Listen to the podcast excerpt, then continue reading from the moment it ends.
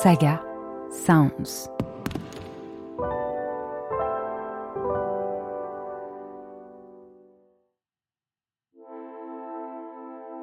Il y a 50 ans, paraissait un rapport scientifique qui fit l'effet d'une bombe. Le rapport Meadows, publié en 1972 par des chercheurs du MIT, un célèbre institut de recherche américain, alertait sur les dangers que nous fait courir une croissance économique illimitée dans un monde aux ressources finies. Pourtant, depuis, nous n'avons pas changé de trajectoire. Pire, on a accéléré. Je m'appelle Audrey Boelly et je suis journaliste scientifique. Comme beaucoup, je m'inquiète pour l'avenir de mes deux filles et des enfants de leur génération. Alors, j'ai voulu savoir où nous en étions aujourd'hui, 50 ans après la publication du rapport Meadows, et maintenant que nous sommes entrés dans l'ère de la surproduction et de la fast fashion. Dans ce podcast, je mènerai mon enquête en interrogeant des experts et des scientifiques pour tenter de répondre à ces questions vitales. S'est-on rapproché des limites planétaires? Les a-t-on déjà dépassées? Est-il possible d'envisager un avenir où l'activité humaine n'épuiserait pas les ressources de notre seule planète, dont nous et l'ensemble du monde vivant dépendons pour notre survie? Dans l'épisode précédent de Dernière Limite, nous avons plongé dans les eaux troubles de la surpêche, où les pratiques industrielles déciment les populations de poissons, au risque de faire basculer tout un écosystème dont nous et les animaux marins sommes dépendants pour notre alimentation. Mais la pêche n'est pas la seule activité humaine qui affecte la mer. Il y en a une autre, plus méconnue, l'extraction de sable. Oui, vous avez bien entendu. Ce sable qui fait le bonheur des vacanciers l'été sur la plage est aussi convoité par l'industrie. C'est même la ressource naturelle la plus utilisée au monde après l'eau. On en consomme 40 à 50 milliards de tonnes par an, essentiellement pour alimenter le secteur du bâtiment, car le sable est l'un des principaux composants du béton. Alors pas étonnant qu'on en engloutisse des quantités astronomiques. Dans ma région, en Île-de-France, l'urbanisation galopante a par exemple déjà conduit à la disparition de deux tiers des surfaces cultivées en 40 ans, et 2000 hectares supplémentaires sont perdus chaque année pour construire des entrepôts, des routes, des infrastructures ou des logements, alors qu'il existe de nombreuses friches et des logements vacants. Sans compter les grands projets comme les Jeux olympiques 2024 ou le Grand Paris, qui contribuent à la fièvre bâtisseuse. Plus on bétonne, plus on consomme de sable. Or, contrairement aux idées reçues, ce dernier n'est pas une ressource illimitée. En 2019, l'Organisation des Nations Unies a même tiré la sonnette d'alarme, alertant sur les risques d'épuisement du sable et sur les graves conséquences environnementales de son exploitation. Car en pompant le sable marin, on détruit des écosystèmes et on fait reculer, voire même disparaître, les plages, fragilisant nos côtes déjà menacées par la montée des eaux. Les plages de sable existeront-elles encore en 2100 est-il possible d'améliorer l'accès au logement et aux infrastructures tout en respectant notre environnement? Pour en parler, j'ai le plaisir de recevoir Éric Chaumillon. Bonjour. Bonjour. Éric Chaumillon, vous êtes professeur spécialisé en géologie marine à l'Université de La Rochelle et chercheur au laboratoire Littoral, Environnement et Société. Vos recherches portent en particulier sur l'environnement des littoraux et des bancs de sable. Vous êtes également co-auteur des ouvrages Et la mer monte, chronique d'une vague annoncée, et La mer contre-attaque aux éditions Plume de carotte. Éric Chemillon, est-il vrai qu'on côtoie le sable pas seulement l'été sur la plage, mais aussi sans le savoir dans notre vie de tous les jours? Ah oui, tout à fait. Euh, le sable est un matériel euh, qu'on utilise euh, dans énormément d'activités. Alors évidemment le bâtiment, là c'est tout à fait colossal, on, va en reparler, mais également dans des choses qui peuvent paraître euh, un petit peu plus exotiques, euh, comme euh, par exemple les puces de nos ordinateurs, puisque c'est constitué de silicium. Or ce silicium, bah, c'est un des constituants majeurs de la croûte terrestre. La consommation principale, c'est pour le bâtiment. Et quand on étend le sable à des tailles de grains un peu plus importantes, c'est euh, tout ce qui constitue les infrastructures comme les autoroutes, comme les routes, les voies ferrées, les aéroports, etc.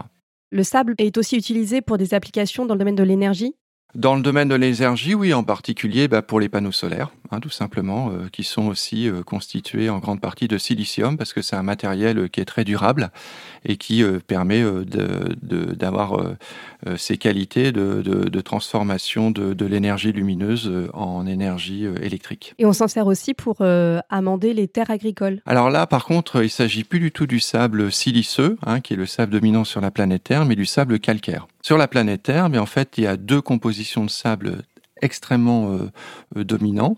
Il y a les sables siliceux, donc euh, comme je le disais, sables siliceux qui vont constituer euh, plus de deux tiers du sable, donc qui sont issus de la croûte terrestre, et puis les sables calcaires qui sont néanmoins quand même euh, importants. Sable calcaire qui est issu de sédiments provenant par exemple des coquilles ou de squelettes d'animaux marins. Le sable calcaire, effectivement, euh, eh permet euh, de faire remonter le pH euh, des terres siliceuses, du coup, hein, comme par exemple en Bretagne ou en Corse, où on a des, des, terrains qui sont granitiques, donc qui sont acides, et donc on peut comme ça rééquilibrer en quelque sorte le pH en utilisant eh bien, des matériaux sableux calcaires.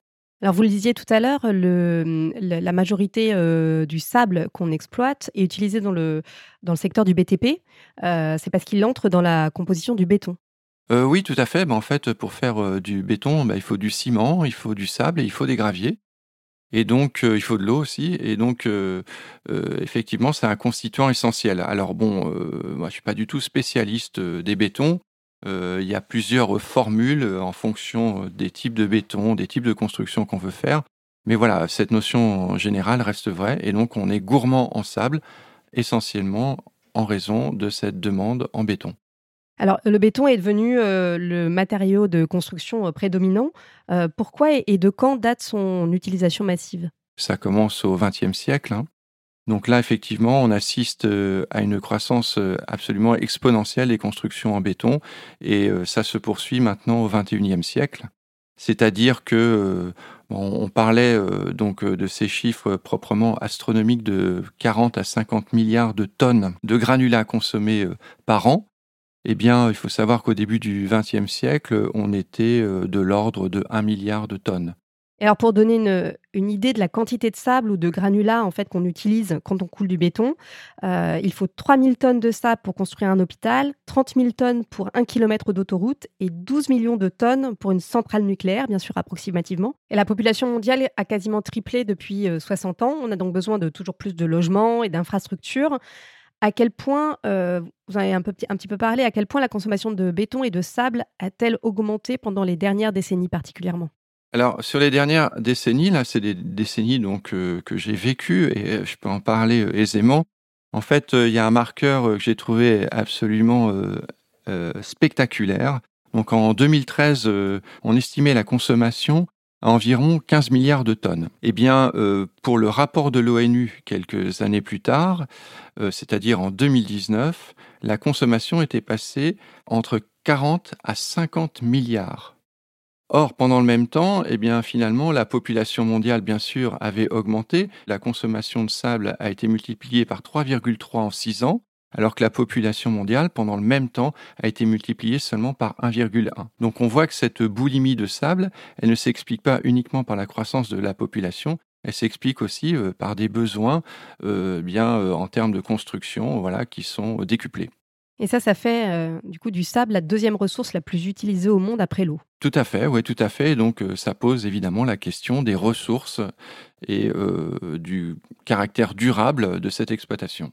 On a l'impression en fait que le sable c'est une ressource infinie, en fait qu'on n'en manquera jamais. Est-ce que c'est vraiment le cas?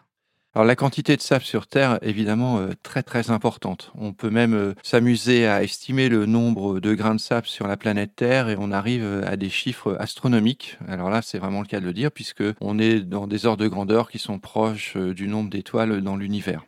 Mais en fait, euh, c'est quand on a dit ça, on n'a pas dit grand-chose parce que la plupart euh, de ces grains de sable, ils sont inexploitables. Soit parce que les ressources sont inaccessibles au fond de l'océan, par exemple, euh, soit parce que leurs propriétés physiques ne le permettent pas, comme le sable du désert. Mais on en parlera tout à l'heure. Alors, ce que je voudrais dire aussi, c'est que ces 40 à 50 milliards de tonnes qu'on consomme aujourd'hui, c'est vraiment impossible de s'imaginer à quoi ça correspond. C'est-à-dire qu'aujourd'hui, on consomme en termes de granulats plus que deux fois plus que ce qu'exporte l'ensemble des fleuves du monde dans les océans. C'est-à-dire que l'homme, par cette activité extractive, est devenu un, forçage, comme on dit, un paramètre qui est plus important que la nature. Et donc là, c'est vraiment une illustration de ce qu'on appelle l'Anthropocène, c'est-à-dire cette période pendant laquelle l'homme est devenu un paramètre euh, géologique qui façonne la surface de la Terre. Vous avez dit tout à l'heure euh, qu'on avait une, consommation exponentielle de sable euh, dans les dernières décennies. Euh, à quoi on peut s'attendre pour les décennies à venir? Bah, ce qui est prévu là pour la, prochaine décennie, pour 2030, ce qui est prévu, c'est d'augmenter jusqu'à 60 milliards de tonnes. Donc on voit qu'on a une, pente, une accélération de ce phénomène qui est beaucoup plus importante que l'augmentation de la population mondiale. Et donc bah, c'est effectivement inquiétant puisque 60 euh, bah, milliards, cette fois-ci, euh, c'est plus que trois fois plus que euh, ce que produit la nature en termes de sédiments. Il ne faut pas oublier que pour produire des grains de sable, il faut des dizaines de milliers d'années, voire des centaines de milliers d'années. C'est un, phénomène qui est très très long. Et donc là, ce qui se passe, c'est que, voilà, allez, on va dire en une centaine d'années, ces milliards de tonnes qui sont extraits et qui sont consommés, c'est beaucoup plus que ce que produit la nature. On peut aussi se demander quelle quantité de sable euh, on consomme finalement euh, chacun euh, sans le savoir tous les jours ou tous les ans? Si on ramène ça par habitant et par jour, ça fait 18 kilos. Donc 18 kilos de, sable et de granulats ah sont, consommés chaque jour par chaque habitant de, notre planète. Si on regarde un peu chez nous, en France, l'équivalent d'un département disparaît sous le béton tous les 10 ans pour étendre les villes et les zones d'activité où est-ce qu'on va chercher en France le sable dont on a besoin pour la construction? Alors la consommation de sable et de granulats en France, en fait, elle se répartit euh, selon euh, trois grandes catégories. Première catégorie, c'est ce qu'on appelle les roches massives, c'est-à-dire qu'on fait des carrières avec des roches euh, donc massives, c'est-à-dire tout à fait cohérentes et dures. Et là, il faut donc les fragmenter en morceaux de taille désirable, donc bah, des graviers ou du sable. Euh, l'autre grande quantité, eh bien, c'est ce qu'on appelle euh, le sable alluvionnaire. Donc là, c'est du sable qui est accumulé par euh, les fleuves et les rivières, à la fois à l'endroit où coule la rivière, c'est-à-dire le lit mineur, mais aussi dans l'endroit où a coulé la rivière dans le passé. Et c'est ce qu'on appelle les terrasses des fleuves et des rivières. Et puis, bien la dernière catégorie, bien c'est le sable marin. Euh, qui en France euh, occupe une, proportion euh, relativement limitée par rapport aux autres consommations, et qui en fait, au final, est un sable qui, comme le sable des rivières, provient de la dégradation des continents, et qui même parfois est de l'ancien sable rivière, parce qu'en fait, avec les variations du niveau de la mer, eh il se trouve que des rivières sont aujourd'hui, enfin d'anciennes rivières sont aujourd'hui sous la mer. Et donc c'est ces secteurs-là qu'on va exploiter principalement. En Ile-de-France, à cause des chantiers du, Grand Paris et des Jeux Olympiques, il va falloir étendre euh, des mines ou en ouvrir de nouvelles euh, dans les régions avoisinantes pour, euh, pour construire. Est-ce qu'on continue à ouvrir beaucoup de nouvelles carrières de sable en France? Bah, il y a une pression pour, pour exploiter les granulats en France, clairement, parce qu'en en fait, il y a des migrations de population. Hein. Alors, la, population française n'augmente pas beaucoup, c'est pas ça vraiment la cause, mais c'est plutôt des migrations de population, en particulier, je pense à la littoralisation de, de, nos sociétés. Donc, on a beaucoup de gens, par exemple, qui veulent habiter sur le bord de mer. Bon, bah voilà, faut les loger. On va construire des maisons, des infrastructures. Et puis après, au-delà de la littoralisation, bien sûr, il y a la concentration euh, autour de Paris et, en Île-de-France qui fait que, bien, voilà, on va loger euh, euh, de plus en plus de personnes, on va concentrer les personnes dans des villes. Et là, effectivement, on a besoin de beaucoup de matériaux. Alors, ce qu'il faut savoir, c'est que pour que tout ça soit rentable, eh bien, il faut que les carrières soient proches des lieux de consommation. Ce qui fait qu'effectivement, euh, bah, en Ile-de-France, voilà, il y a une forte pression avec beaucoup de demandes de matériaux. Et sur le littoral, on a aussi euh, une demande croissante de matériaux de construction, et donc de sable, et donc euh, de gravier et de granulats. Et, quelles sont les conséquences environnementales de, ces carrières ou de l'ouverture de ces nouvelles carrières? Alors les, conséquences environnementales, elles sont variables, hein, puisque finalement, sur la partie sable, sur la partie sable et gravier, euh, on a donc des exploitations à terre et des exploitations en mer. Bon, sur les exploitations à terre, il y a évidemment la problématique paysagère, hein, puisque bah, vous aviez un sol, vous aviez euh, de la végétation, et donc il va y avoir un trou euh, béant avec des machines qui vont extraire les matériaux. Alors en mer, les impacts sont différents. Je pourrais dire qu'on peut les diviser en, trois. il y a l'impact sur la dynamique sédimentaire, c'est-à-dire qu'à partir du moment où euh, on exploite un stock sédimentaire, c'est potentiellement des sédiments qui ne vont pas aller ailleurs, et en particulier sur les côtes, sur les littoraux. Il y a un impact écologique, euh, effectivement, euh, en, détruisant ou en aspirant le sable sur le fond de la mer, eh bien, on va altérer ou détruire l'habitat. Donc, ça va être une cause de chute de biodiversité ou de problématiques écologiques. Et puis il y a aussi la problématique des autres usages en mer, hein, c'est-à-dire que ça peut générer des conflits d'usage à partir du moment où bah, il y a une exploitation en mer eh bien, de sable, ça peut poser des problèmes par rapport à d'autres exploitations comme la pêche en particulier. Hein, c'est souvent une situation qu'on rencontre. vous parlez de conflits d'usage avec la pêche. C'est par exemple ce qu'ont dénoncé des pêcheurs sur la côte française, dans la baie de Lannion, où devait s'implanter une entreprise pour exploiter le sable au large. et leur activité de pêche était directement menacée par la disparition d'une dune de sable sous-marine. ces dunes, elles servent d'abri et de nurserie aux poissons? Donc effectivement, ce sont des habitats privilégiés, en particulier les sédiments grossiers sont des habitats euh, privilégiés pour, euh, bah, pour les, formes juvéniles de poissons ou même pour les poissons plats. Euh. Voilà, il ne faut pas imaginer que le fond de la mer sableux, c'est quelque chose qui est complètement stérile, bien au contraire.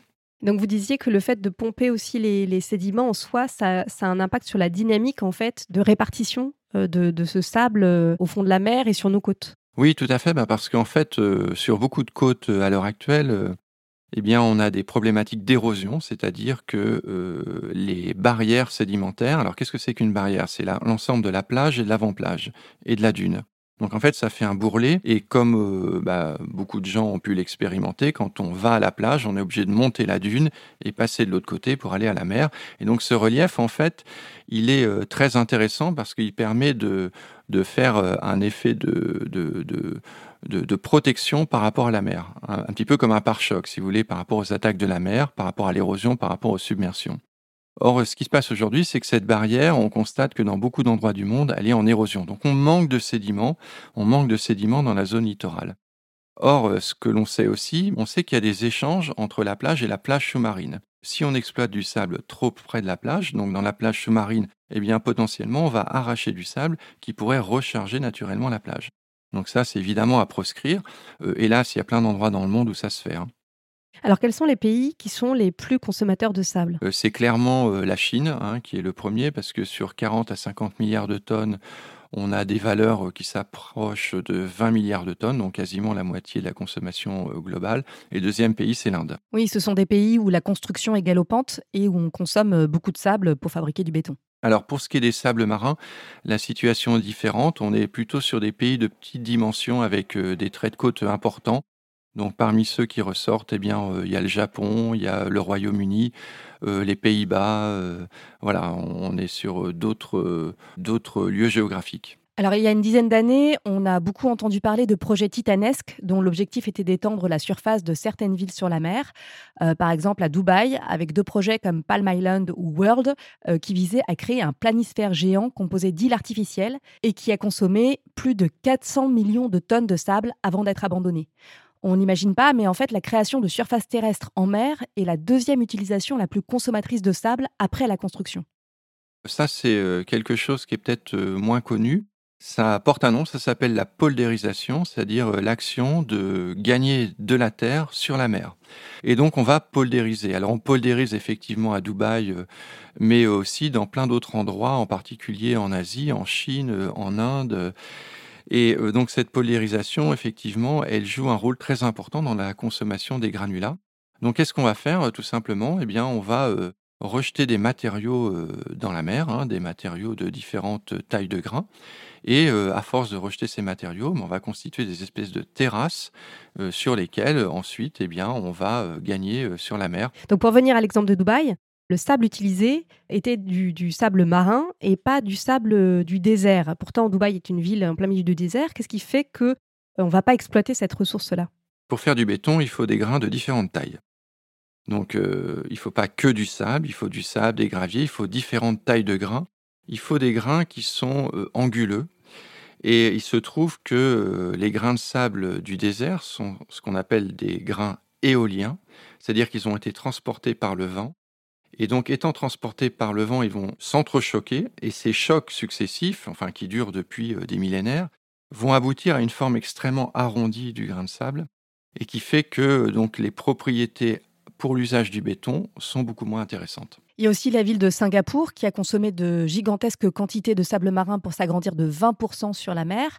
Euh, et ce sable a été importé d'Indonésie, ce qui aurait provoqué la disparition de 24 îles. Ça paraît incroyable.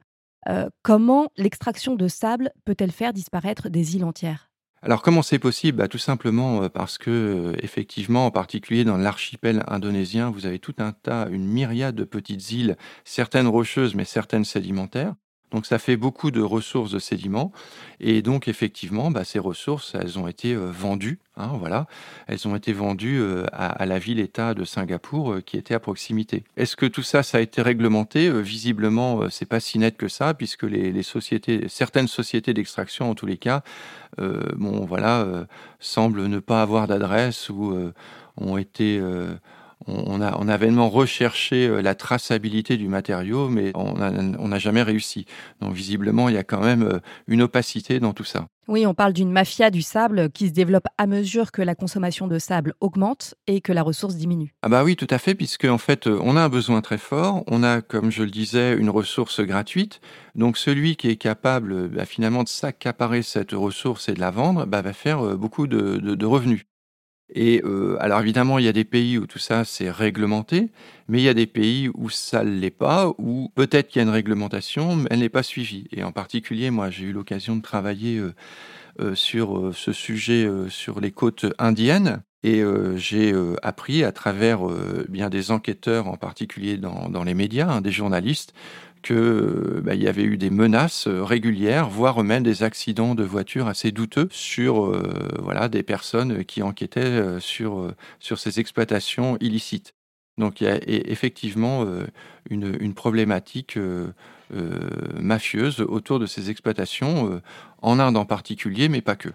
Oui, quels sont les pays qui sont les, les, les plus touchés par ces, ces vols de sable ou même vols de plage? Alors les, pays qui sont touchés, c'est euh, bon, bah, on, a parlé de l'Indonésie, euh, on a on a beaucoup aussi d'exploitations sauvages en Afrique, en Afrique de l'Ouest, euh, équatoriale, mais aussi en Afrique de l'Ouest au niveau du Maghreb, au Maroc en particulier, en Afrique de l'Est. Il y a, pas mal d'études qui ont été faites et qui montrent qu'effectivement, eh bien les, habitants ou des sociétés, voilà, locales, eh bien vont puiser le, sable directement sur la plage, et ce qui est évidemment euh, désastreux puisque, euh, je le disais tout à l'heure, en fait, euh, la plage, la dune et l'avant-plage, c'est vraiment la meilleure solution pour se défendre contre les attaques de la mer et en particulier contre une, menace, je dirais, nouvelle euh, à l'échelle de l'humanité, qui est l'élévation du niveau des mers, hein, puisque euh, aujourd'hui euh, il, est, il est clairement mesuré que la mer monte de quelques millimètres par an. Avec le réchauffement climatique,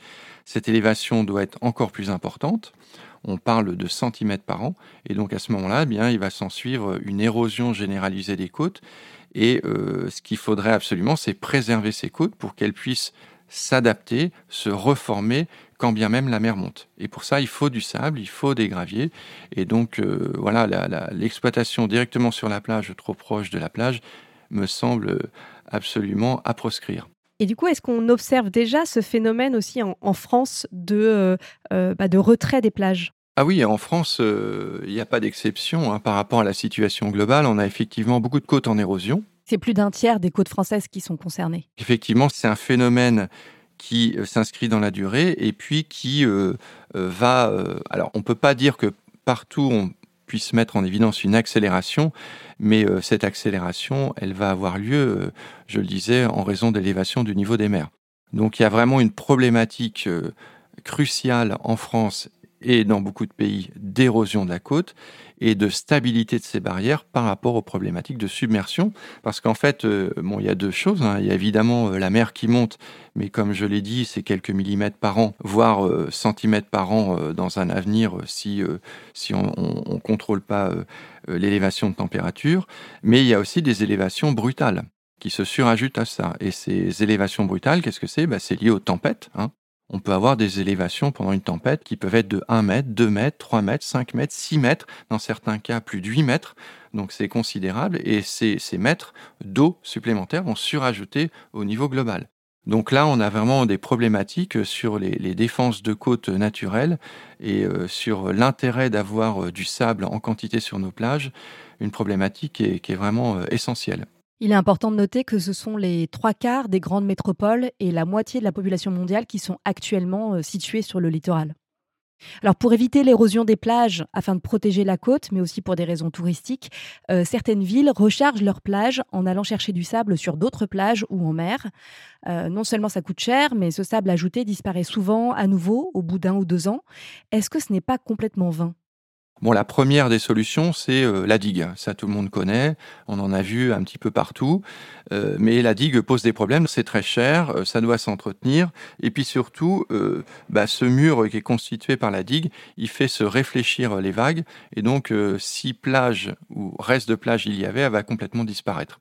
Donc euh, d'un point de vue touristique, c'est catastrophique, mais pas que, aussi d'un point de vue écologique, hein, je le dis souvent, sur les plages, il y a plein d'êtres vivants. Hein, ça sert de reposoir pour les oiseaux, il y a toute une faune dans le sable, etc. Alors une autre solution, c'est de se dire, bah, on va mimer la nature et on va reconstituer les plages, et ça correspond effectivement à cette solution dite euh, rechargement euh, de plage. Alors c'est une solution qui peut paraître comme ça extrêmement séduisante parce qu'on se dit euh, ah bah c'est super, il y avait plus de plage, on va reconstituer la plage, on va reconstituer l'écosystème, mais sauf qu'il faut bien se dire que ce sable il vient de quelque part, donc euh, bah, ce sable euh, voilà on va on va peut-être altérer d'autres écosystèmes pour recharger la plage. Et puis aussi d'un point de vue énergétique c'est extrêmement coûteux. Hein, puisque soit ce sable qui a été puisé quelque part qu'on remet sur la plage, il arrive par camion, soit il arrive par bateau, donc euh, c'est une solution euh, bon, qui peut être ponctuellement intéressante, mais euh, qui est absolument pas généralisable sur les problématiques défense de côte à l'échelle mondiale. Ça coûterait beaucoup trop cher.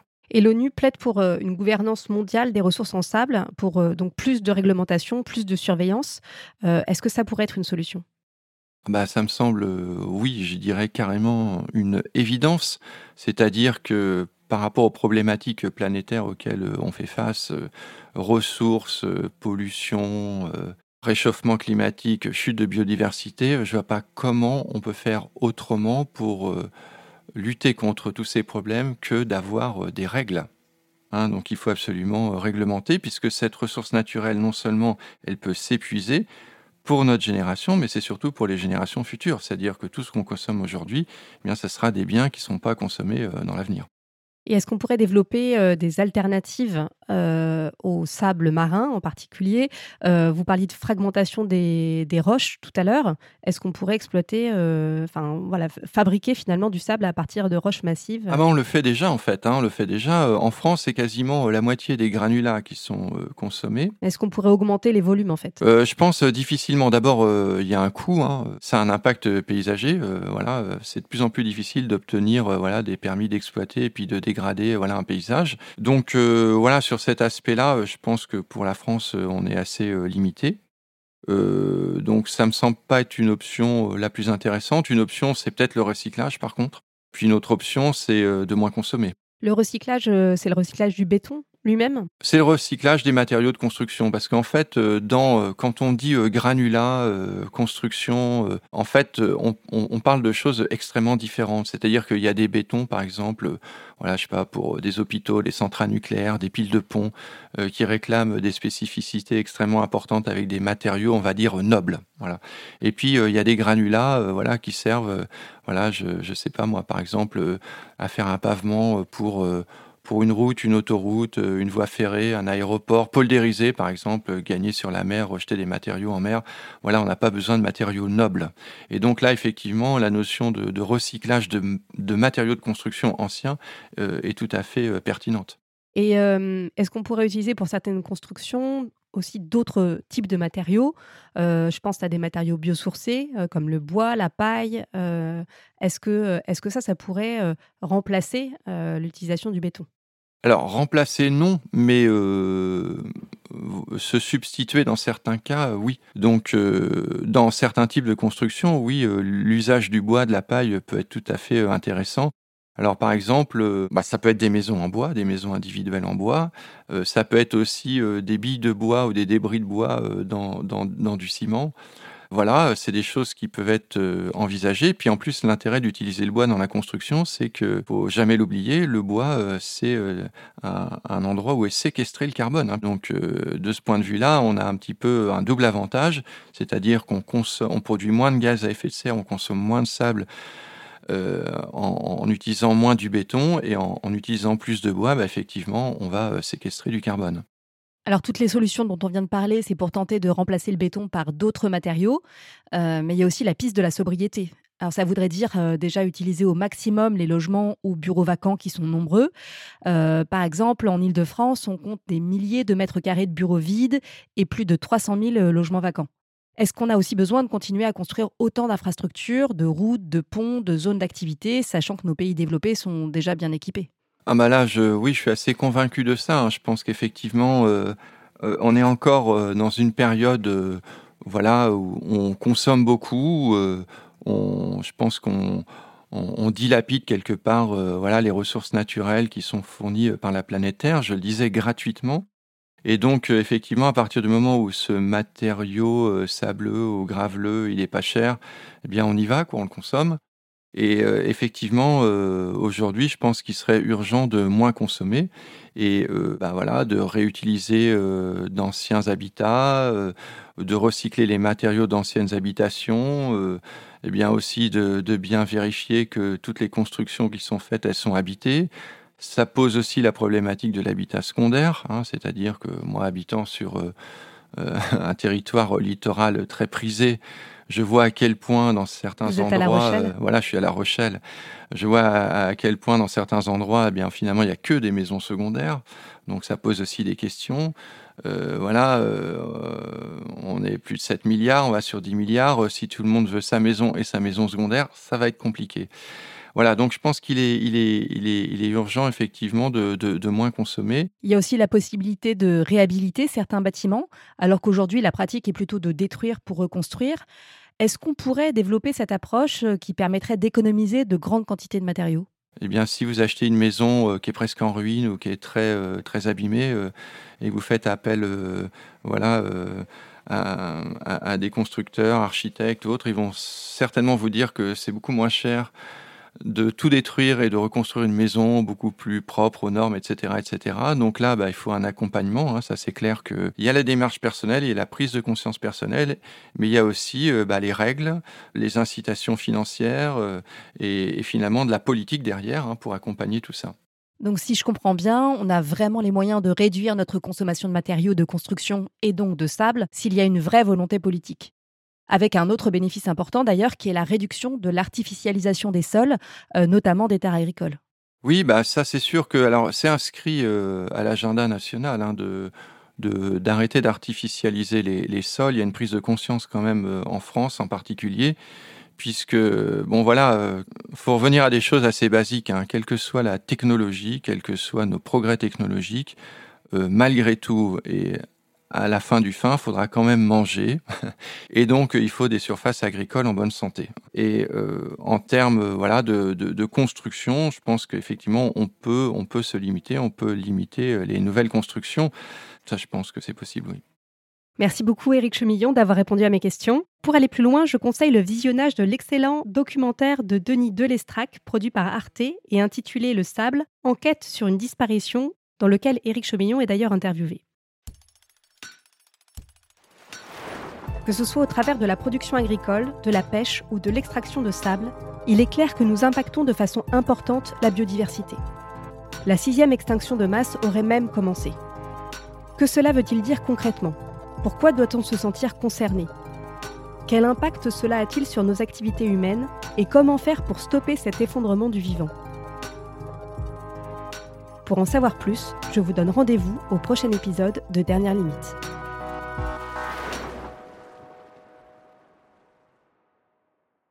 Dernière Limite est un podcast pensé et écrit par Audrey Boelly. La réalisation et la musique sont d'Emma Chevalier, l'illustration de Chloé Nicolai et la production Saga Sounds. Avec le soutien de la Fondation Madeleine, abritée par la Fondation de l'Université Paris-Dauphine PSL. Pour soutenir ce podcast, n'hésitez pas à mettre des étoiles sur votre plateforme d'écoute et à partager ce podcast autour de vous. Et suivez Saga Sounds sur les réseaux sociaux pour être tenu au courant de nos prochaines productions.